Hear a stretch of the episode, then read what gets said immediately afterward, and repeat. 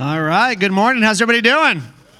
Awesome. Great to see you guys. Uh, see some friendly faces. Uh, lucky to be back in Idaho. Man, it's been a whole 28 degrees this morning. I was like, oh, all right. Glad I brought my Southern California jacket. Real smart of me.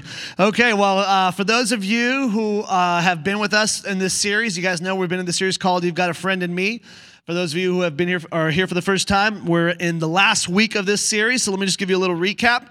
The first week we started off with talking about the epidemic of loneliness and ideally what ultimately has been happening as time has gone on. A lot of sociologists, professionals have uh, come to uh, help us understand that a loneliness epidemic is happening and people are creating space and distance and what has been uh, causing that. And ideally, even before the crazy thing called COVID came in before people were starting to like, hey, isolate yourself and run and hide and cover yourself and create distance, distance, distance. Before that was uh, before that came into the world, um, loneliness was already an epidemic that was happening. And so we started this series because uh, we love to uh, dive into the Bible and t- try to dig into what God is like sharing in our hearts and our minds. And something we've realized as we dive into the Bible is every single verse, every single chapter, every single story every single scripture points to one of two things how for us to have a better relationship with God and for us to have a better relationship with others. And another thing we've realized from the Bible is your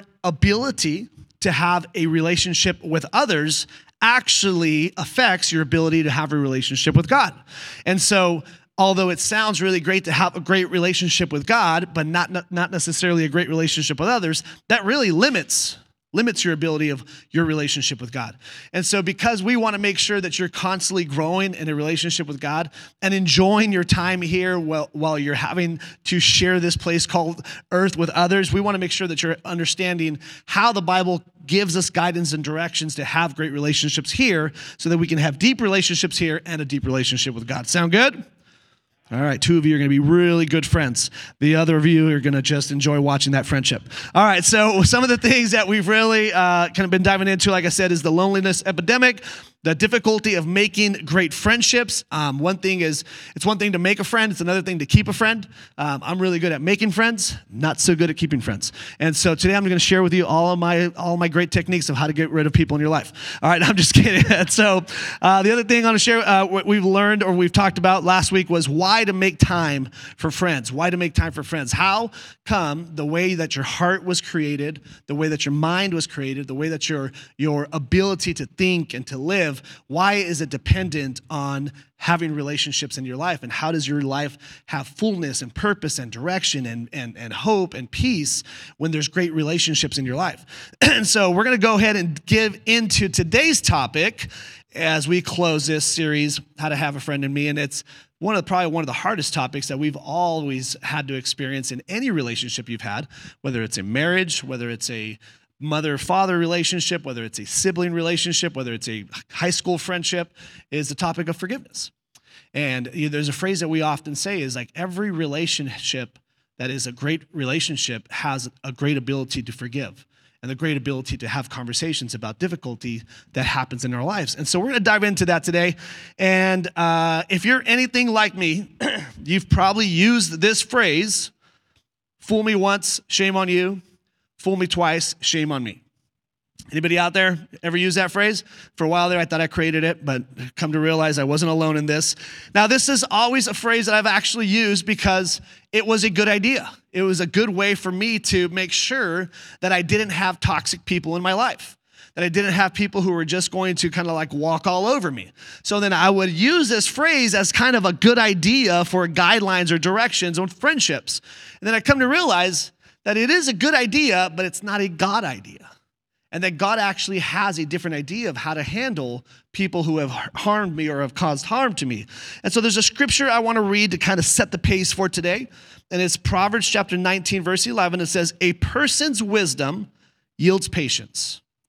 A person's wisdom yields patience. So, what it's saying is a person's ability to have um, uh, experience, education, uh, sight beyond what the feelings that you're experiencing today. A person's wisdom yields patience. And it says, it is to one's glory to overlook an offense. Now, what the Bible is telling us is in a world of over 7 billion people, with 7 billion different brains and different thoughts and different ideas and different beliefs and different, you know, approaches to life, you're going to come across some people who are going to offend you. And the Bible is saying is it is to your benefit, to your benefit to overlook an offense, to learn to overcome offenses. Because if we live on a day to day basis of being offended day in and day out, and we hold on to those offenses, you're gonna have a really lonely, miserable life. And this is where the epidemic of loneliness is coming from. And so it is a person's, if a person's wisdom yields patience, it is to one's glory to overlook an offense. And so there's a phrase I want you to hold on to. If you're a note taker, you're gonna wanna write this down.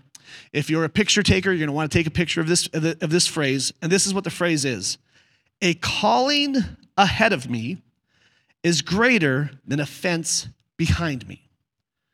A calling ahead of me is greater than an offense behind me.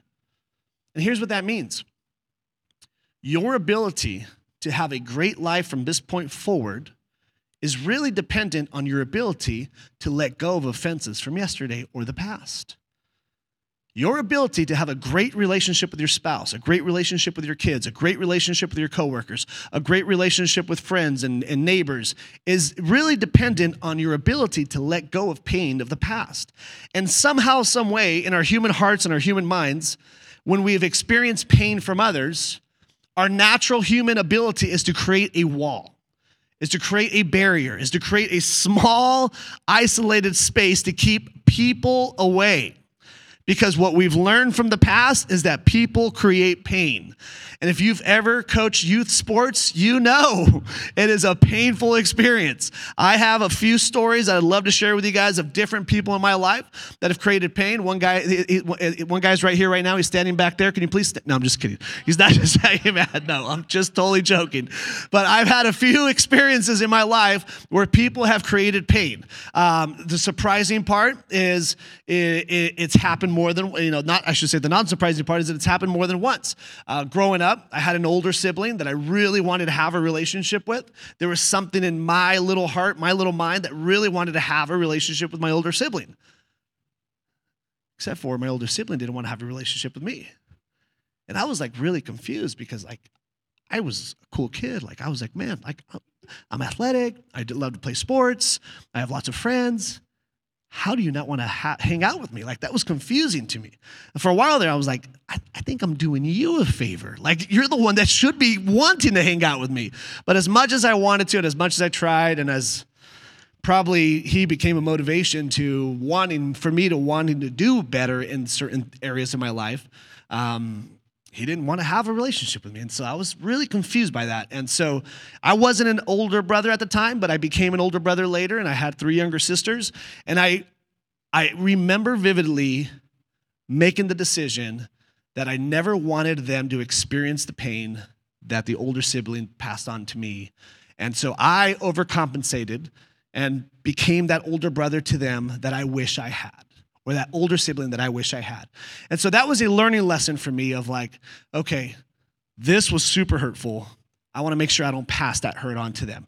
And so there was other journeys in my life, not just with siblings, but also friends that ideally where I thought we were going to be great friends and then somehow some way some other we weren't. And one of the, some of the a lot of those uh, uh things have happened when I became a dad. And when my wife and I became uh, parents, we became parents of these three crazy, energetic, exhausting three little boys. And at some point, they, uh, they got old enough to play sports. And we could not wait. Like, I was so excited to be like a, a, sports dad. Like, I love sports, and I could not wait for them to be old enough to play sports. And when, when they were old enough, I was going to sign them up for everything. Like, sign them up for flag football and basketball and, and, and, and baseball and, and, and, and, and whatever else that the city had to offer, I wanted to sign them up.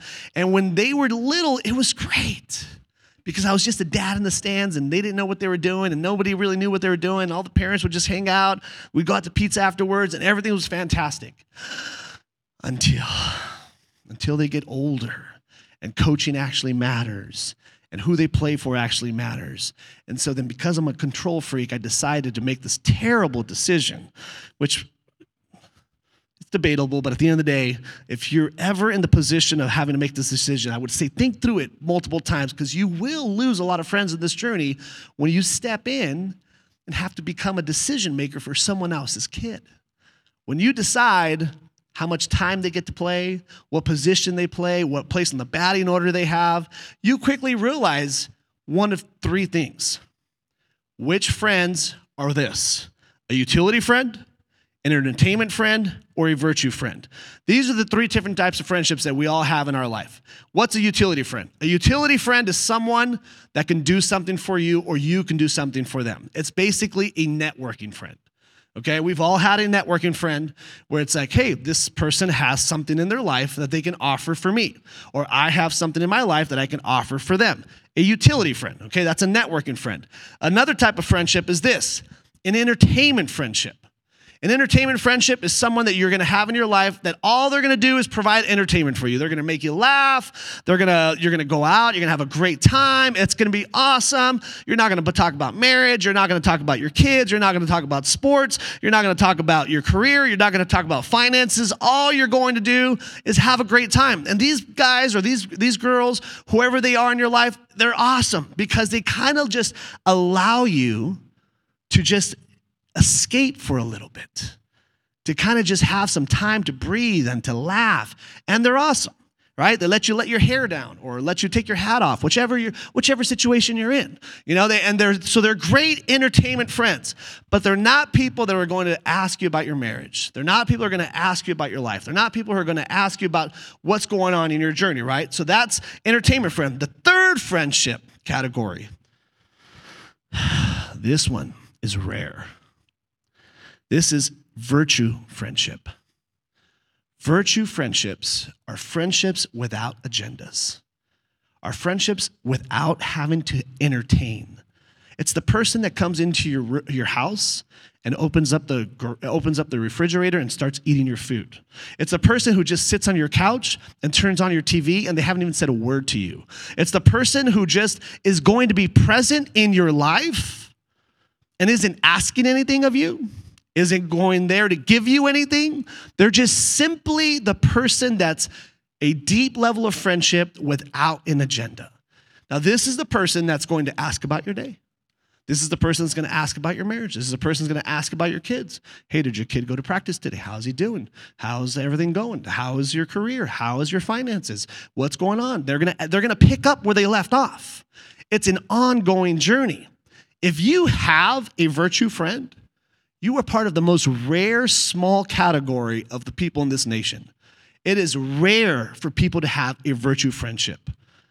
It's common to have a networking friend. I can do something for you, you can do something for me. It's a little more common to have an entertainment friend, someone I can go escape and not have to worry about life. But to have a virtue friendship is the deepest level of friendship. And this is the place where God would love for you to arrive to where God would love for you to learn because that's the type of friendship He wants to have with you. He wants to have a close, deep friendship where He gets to be present in your life, where he, he, you get to speak to Him about the things in your life, He gets to speak to you about the things in your life, and you get to do life together. That's the place. And that because of other past friendships and pains in the and pain in the past, we limit the ability to have those virtue friendships. And so there's something I want to read to you. And I want you to hold on to this phrase as we go out throughout go through the rest of this message. And this phrase says this Nobody has ever changed the world by walking around bitter. Nobody has ever changed the world by walking around bitter. Now, that could be somebody else's world, or that can be your own world. But nobody has ever changed the world by walking around bitter. And there's a, scriptures that I want to read to you, and it's a story of the disciples who were walking with Jesus, and they were having a similar conversation like you and I are having today.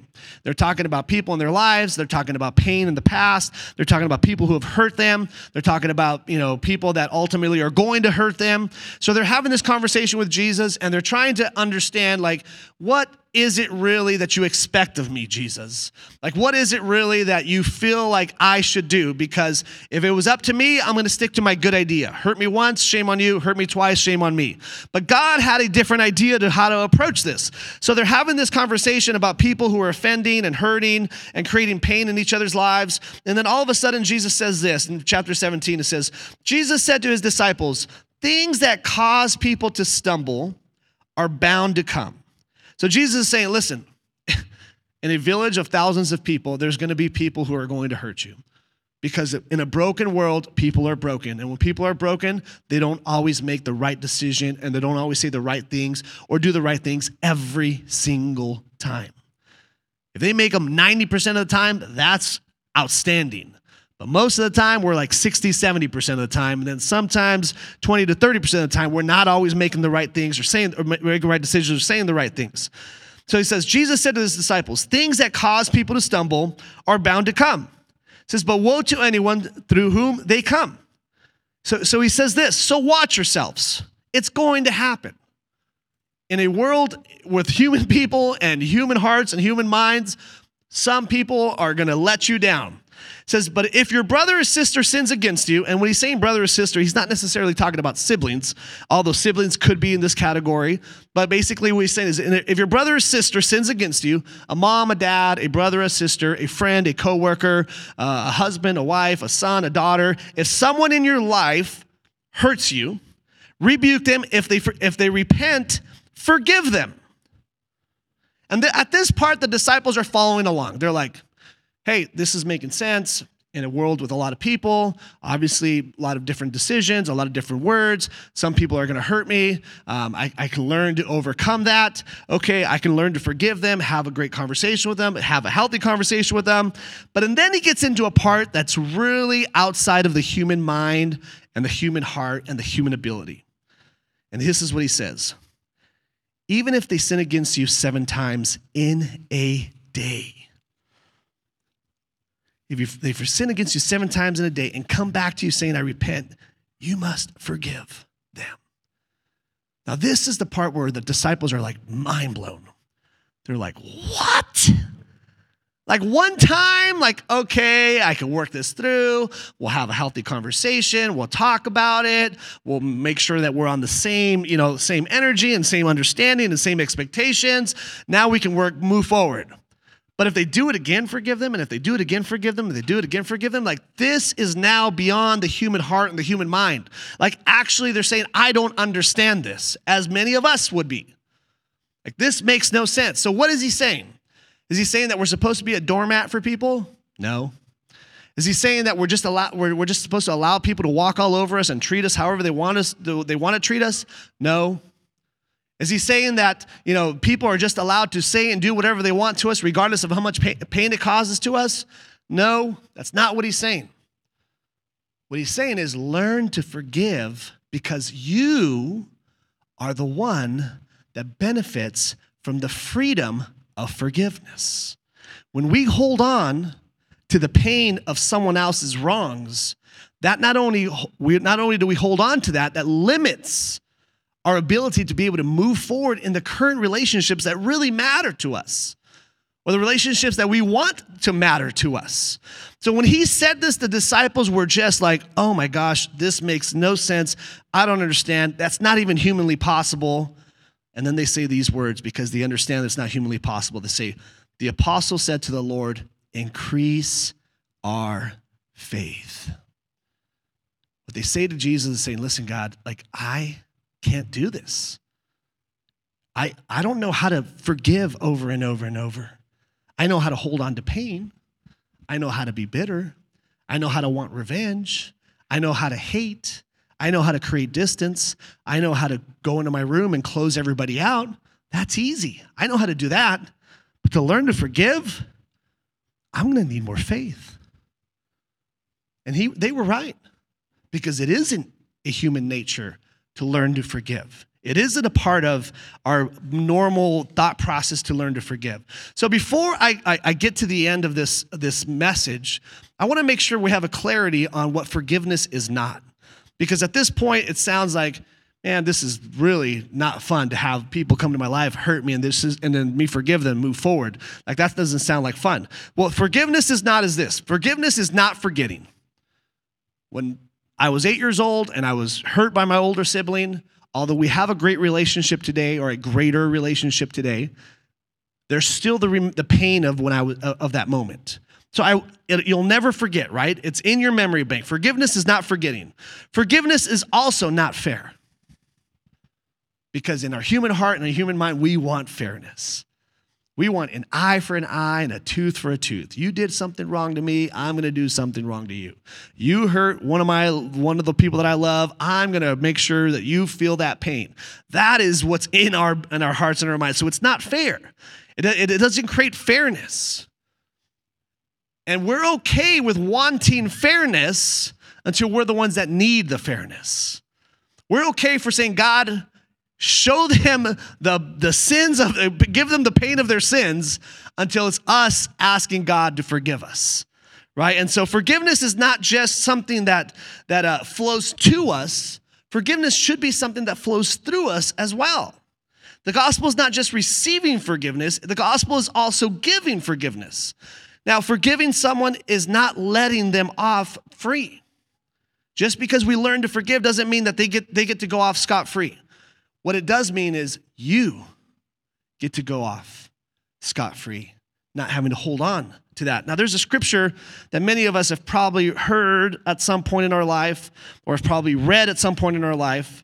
And the first part of the scriptures actually seem like really beneficial to us. And then at some point at the end, we kind of just ignore that part. And it's Matthew chapter 6, verse 9 through 12. And it's the Lord's Prayer. It says, Our Father who is in heaven, uphold the holiness of your name. Give us the bread we need for today. So up to this point, we're like, yeah, this is a great prayer. Like, God, you know, like provide for us, give us food, give us resources, increase our finances. Like, this is a great prayer. This is going really well. And then it gets to this part where it says, Forgive us the ways that we have wronged you. And at this point, we're just like, Man, this is going really good. Like, God, bless us, increase our career, increase our, our home, increase our, our food, increase our finances. When I make a mistake, forgive me. When I sin against you, forgive me. Like, this prayer is going really, really well. And then it gets to the part that just doesn't go so well. It says, it says, Forgive us the ways that we have wronged you, just as we also forgive those who have wronged us. And at that point, we're like, Wait, wait, wait, what? Like, forgive me the way I forgive others. So the ability of me being forgiven is now based on the ability of me being able to forgive others. Like, this is the part that becomes really challenging. It's like, God, I'm okay with you forgiving me, but I don't want to forgive everyone who has harmed me. And this is the part where God is trying to help us understand that, listen, I'm not asking you to do your human nature because your human nature wants nothing to do with forgiveness. Your human nature wants to hold on to pain. Your human nature wants to hold on to bitterness. Your human nature wants to hold on to what's easy. What is easy? Easy is to not forget, forgive. Easy is to not forget. Easy is to want revenge. Easy is to hold on to bitterness. Easy is to rehearse what someone has done to you over and over and over. Easy is to not allow yourself to heal. That's really easy. Easy is to allow your family to be divided or your friendships to be divided. That's easy. What's not easy is to learning to let go when someone has hurt you learning to forgive so that that person, whoever created that pain, ultimately doesn't affect every possible relationship that you can have today and moving forward. And this is why God writes this because he knows that our ability to let go of hurt or pain is going to affect our ability of the current relationships that we have and the relationships that we want to have or that we could have. And God knows that if we don't learn to let go of offenses, Every great relationship we can have today will be affected by the ability of letting go or not letting go. every great relationship that we could have today or tomorrow will truly be affected by us learning to let go of the things of the past. Now, I just want to be super clear once again forgiven is not being a doormat, forgiven is not forgetting what has happened. But forgiving is the ability to help us to let go of hurt and the pain to enjoy the relationships of today, not only with God who has created who created you, but with those that are in your life. And people ask me often, like, ah, oh, Pastor Moses, like, how, how, how often do I need to do this? Like, how much, how much more forgiveness do I need to give them? And I just say, you know what? That's really the wrong question. It's not about how much forgiveness you need to give them, it's about how much freedom you want to have. It's about how much great relationships do you want to currently have today as you move forward the rest of your life. Because if we continue to hold on to the pain of the past, the current relationships will truly be affected if we don't let, learn to let go of those things. And God knows that, which is why He's asking us to learn how to let go. And this is why the apostles know and the disciples knew it was so difficult because they said, God, give us more faith. Give us more faith because my human heart just wants to hold on. My human mind just wants to be bitter. My, I, I would, it's much, it just feels easier to be lonelier. Although nowhere in the Bible you're gonna, are you going to find that is the way to have the best life for yourself and for those that you love. And so today, as we get ready to close, I just want to help us and encourage us to understand that the reason why God wrote these things in the Bible is because He knows what it, how difficult it is to have great relationships. He knows how difficult it is to have great friendships. And every relationship you have is based off of a great friendship. Every marriage that's great is based off of a great friendship. Every parenting, father son, father daughter relationship that is great is based off of a great friendship. Every sibling, Brother, sister, great relationship is based off of a great friendship. Every relationship, no matter what you call it husband, wife, mother, father, son, daughter, brother, sister, co worker, uh, whatever you want to call it, is based off of a great friendship. And our great ability, our ability for great friendships is learning to let go of offenses and to have healthy boundaries and healthy conversations to be able to allow God to continue to speak in your heart and your life to grow from those. So, with every head bowed and every eye closed, what I want to do today is I just want to pray for you. What I want to do is I want to pray for you because if you're anything like me, you're going to need more help than yourself. You're going to need more strength than yourself. You're going to need what the disciples needed more faith. Like, God, Give me more faith because on my own, I don't want to do this. On my own, I don't want to trust. On my own, I just want to remove myself and remove others. On my own, I want to be a part of the epidemic of loneliness. And God is saying that's not the way. So let me give you more faith so you can learn to enjoy the people in your life and to learn to look forward to every part of life. So, Father, with every head bowed and every eye closed, I just ask that you give us all more faith. You give us all more strength. Because as you know, it is not human nature. So give us the strength, give us the courage, give us the ability, God, to make the decision today to let go and allow ourselves to have great friendships that are not just networking friendships, that are not just entertaining friendships, but ideally are friendships with virtue, where we get to be a part of each other's lives and grow on a daily basis and enjoy every part of life. Lord, give us more faith. Help us to be more like you. We say these things in your name. Amen.